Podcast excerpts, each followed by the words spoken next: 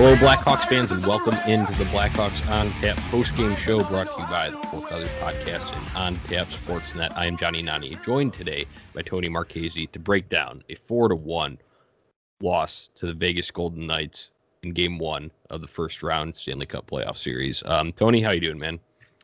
Johnny, good to be on the microphone with you as always. It was uh, it wasn't the outcome we wanted, but uh, it was a joy getting to watch some actual Stanley Cup playoff hockey for the Blackhawks. I know we got to see a series victory against the Edmonton Oilers. That was the qualifiers, but hey, it is official that Blackhawks playoff hockey is back, Johnny, and that should be a good feeling overall.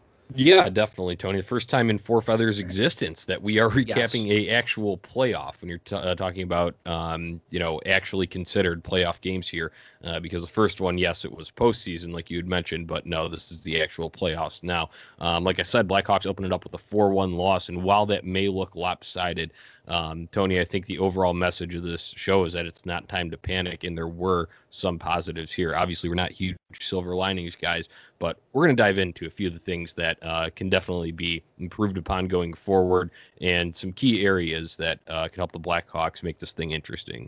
Yep, let's get at it, Johnny. All right, yeah. So uh, in this one, uh, no scoring in the first period. Tony, what did you describe it as last night?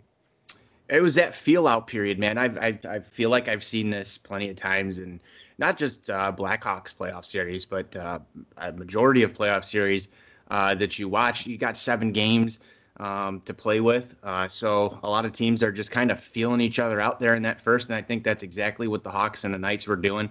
Uh, it's kind of like watching two boxers go at it in the ring first round.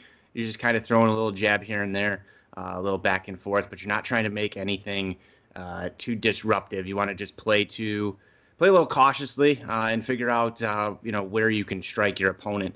Um, and and both the Hawks and Knights just it, it's it's boring hockey somewhat, uh, but there's a lot of energy. You want to get the butterflies out, and I think that's the best way to start the series.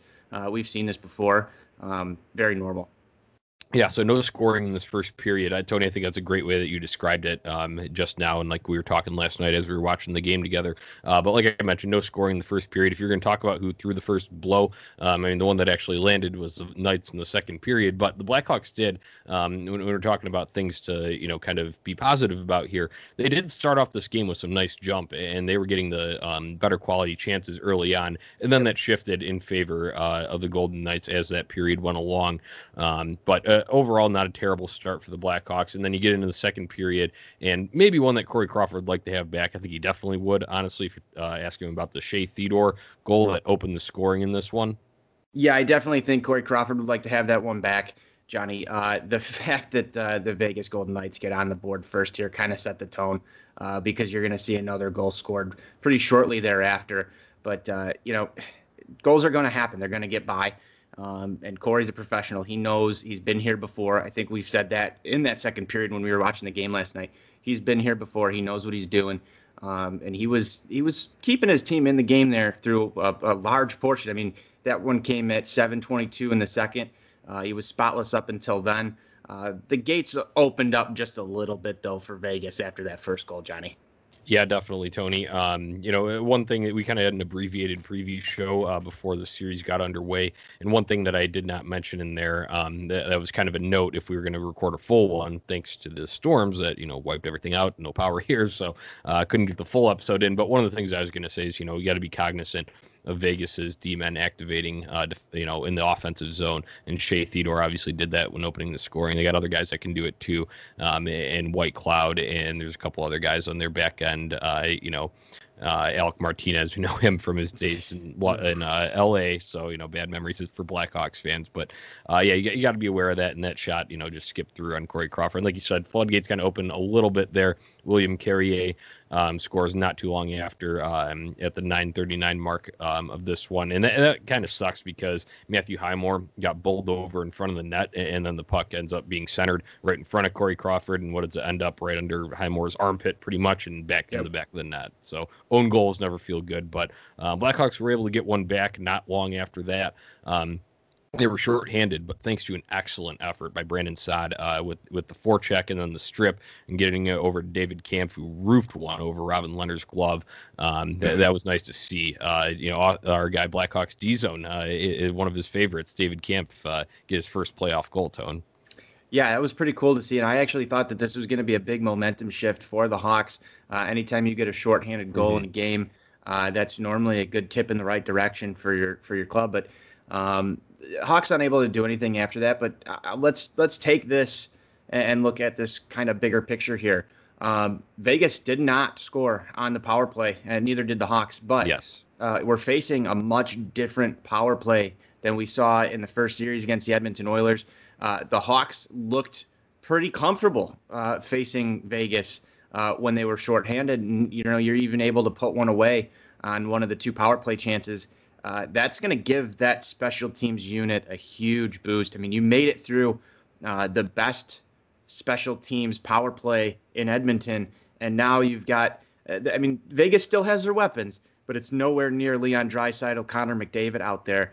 Um, and, and, I think that the Blackhawks should should start to feel better about their their penalty kill, especially when Kampf is able to get down there. I mean, you had the, the great play from Saad you mentioned uh, to get it over to Kampf, but you get that unit back out there, they start rolling. All of a sudden, you've taken away a huge weapon uh, for any team uh, being on the power play.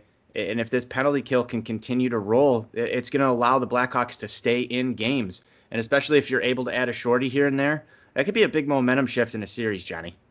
Yeah, Tony, I actually wrote an article over at ontapsportsnet.com this morning talking about how vital special teams will be to this.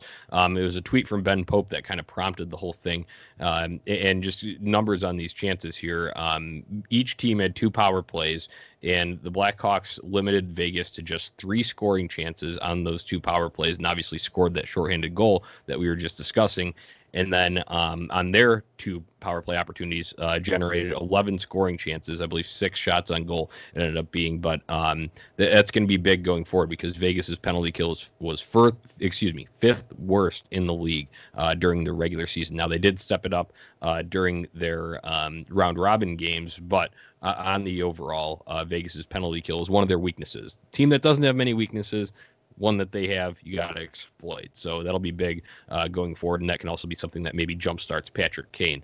Uh, you want to read more on that? Go to ontapsportsnet.com and click on our Blackhawks tab. It should be the first article on there. So uh, moving on through this one, though, uh, third period just got out of hand, man. Um, 332 into that period, Reilly Smith um, he, he gets one that Corey Crawford definitely wants to have back. Uh, this is one is on Corey Crawford. It hits um, up off of him and then uh, over his shoulder and into the net.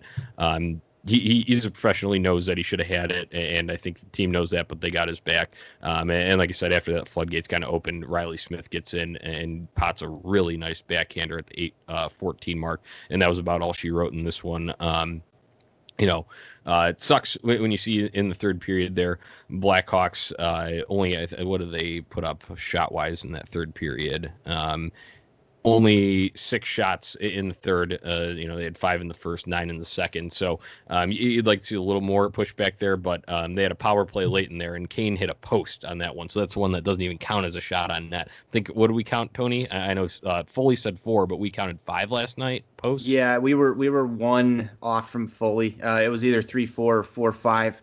Uh, four feathers over Pat Foley there uh, for posts. Uh, but yeah, I mean uh, what did we talk about as the third period was winding down, Johnny? If if you get one or two of those, uh, maybe you have a different game here. Um, oh, I think it's a completely different tone to the game because there were yeah. a couple early when Robin Lehner, um, you know, Mr. High Maintenance over there, uh, lost a skate blade twice. And that first one, Dylan Strome ringed one off the post too back in the first period. Yep. Um, and and you know, we we talk about hockey being all about momentum. Uh, you know, you you put one or two of those in on top of the shorthanded goal uh, I think the Hawks would have been able to take control of this game and kind of just cruise from there on out. Uh, unfortunately, uh, the uh, the puck luck wasn't uh, in the Blackhawks' favor tonight, and, and maybe we can get uh, the the four feathers post game presser bingo out in action for us while we're while we're doing these shows. With that matter. Yeah, yeah, I know it's funny even using commentary about this game. It's funny we like to joke about the stock answers that uh, hockey players and coaches give, but then we end up using a lot of the same terminology here when we get on the podcast. Uh, I guess that's because it's you know just the nature of the game uh, when you're discussing what went down. But um, yeah, uh, like I said, the biggest thing there, it would have been nice to see Kane pop that on the power play in the third period just to give a little moment. I know the game would have been out of reach already, uh, four one score that would have made it four two. So maybe give yourself a little life there. I, I don't think they were coming back though, but that would have been a nice jump start for him. But um, I think going forward, Tony, I think the best thing to do is you and me right after the game. Um, it was kind of all right. That was game one. This is a longer series, a seven game series instead of the five that we played um, against the Edmonton Oilers in the qualifying round. So, uh, just looking forward, um, uh, what are your biggest adjustments going into game two on Thursday night? Well, I do have one thing I want to say, and this might be somewhat of an adjustment, uh, but I want to comment on something that we talked about a lot during the season, and something that I've noticed has changed uh, with the Blackhawks here in not only this game, but uh, a few of the games against the Edmonton Oilers. Is Kirby Dach's ice time 21 minutes, 30 seconds over Patrick Kane, who played 20, 55. Um, back early on in the year, Kirby Dach was not seeing over 13 minutes of ice time, and all of a sudden you've seen this shift from the Blackhawks where Kirby Dach is their most relied upon forward. Um, you know, hindsight is 2020, but wouldn't Kirby Dach be a little more prepared for some opportunities that he's seen on the ice if he was playing somewhere near 20 minutes for a majority of the season? So I'm a little bit I wouldn't say I'm upset. I'm, I'm glad that Kirby Dach's getting this this ice time that he's seeing right now because I think he can be an offensive force big body. He's going to be a guy in a playoff series that that can uh, take a toll uh, on the opponent. Um, you know, we saw the one play from Dach uh, where he clearly should have shot that puck, but instead wraps it around the net. Uh, you know exactly which play I'm talking about, Johnny. But mm-hmm. you know, these are these are some rookie rookie mentality mistakes I think we're seeing from Kirby Dach, and I think going forward, this is going to be very good for him because he's getting a taste of playoff hockey in his first year in the NHL, and you're going to see him start to get that killer mentality.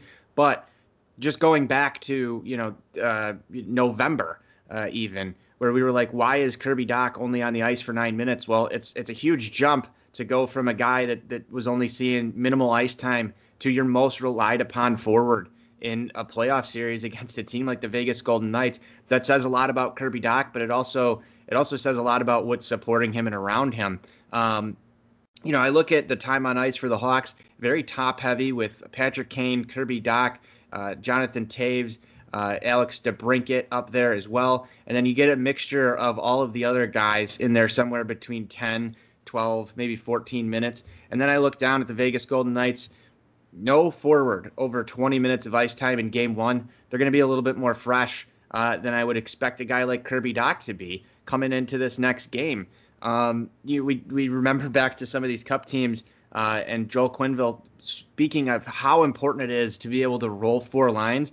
The Vegas Golden Knights depth, Johnny, just so far above what the Blackhawks have right now. So you're going to need to spread it out a little bit, and you're going to need to get that secondary scoring that we saw from the uh, Blackhawks in the first series against Edmonton. Um, you know, Drake Caggiula, only 10 minutes, 58 seconds time on ice. I would like to see him out there a little bit more you know, bashing up the Vegas Golden Knights a little bit in game one, uh, start to get physical, Johnny. That's what I want to see. Yeah, definitely. Uh, I'm definitely with you there. They do need that depth scoring. It was nice uh, to see Matthew Highmore pot a few in that Edmonton series. So uh, they're going to need the likes of those. You know, David Kampf, a fourth liner. Granted, you know this is a shorthanded goal, um, but uh, guys like him, uh, Ryan Carpenter, like you had mentioned, Drake Caggiula definitely has the ability to get to the front of the net, clean up a greasy goal. So um, I'm totally with you there uh, for getting a little more balanced, um, like Vegas is. They're extremely balanced.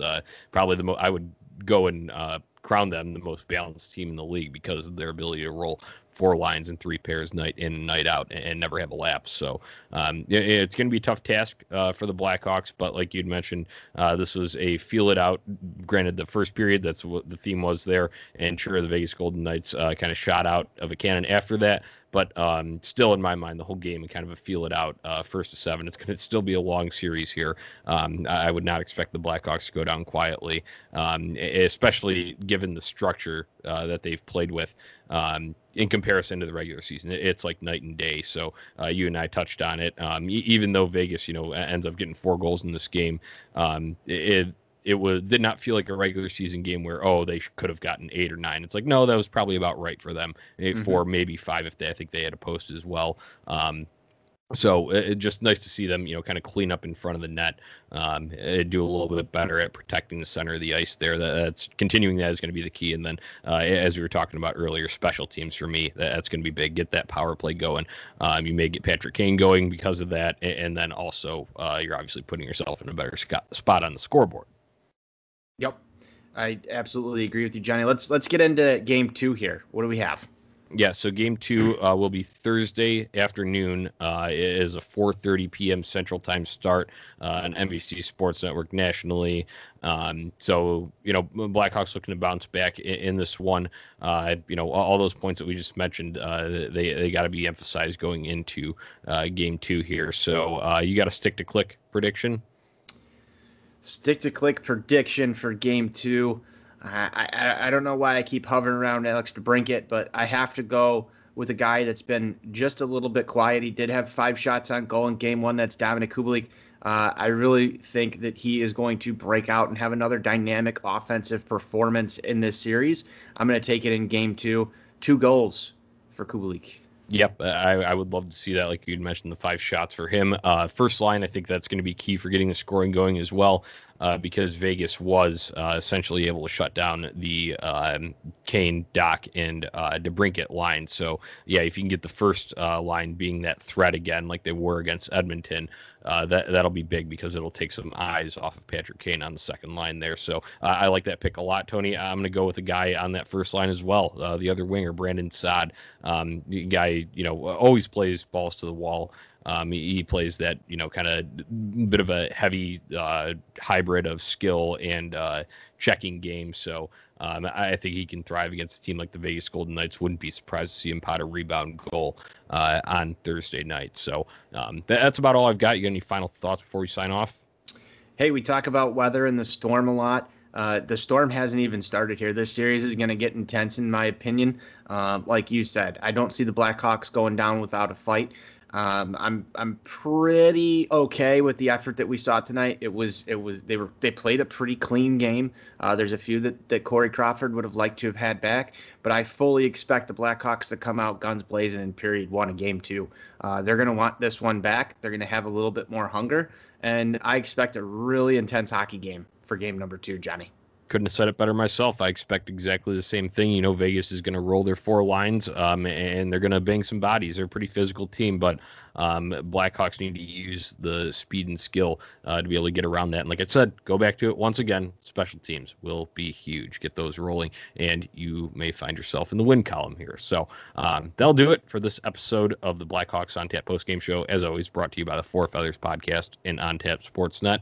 Um, that being said, make sure you're going to ontapsportsnet.com for all your Chicago sports literature and podcasting needs. Following us on Twitter and Instagram at Four Feathers Pod and at on Tap Sportsnet. If you enjoy this podcast, please give us a five star rating and review wherever you listen to them Apple, Spotify, Google Play, Stitcher, wherever it may be. We would appreciate it. So, Tony, let's close this thing down how we always do. Let's go, Hawks. Let's go, Hawks.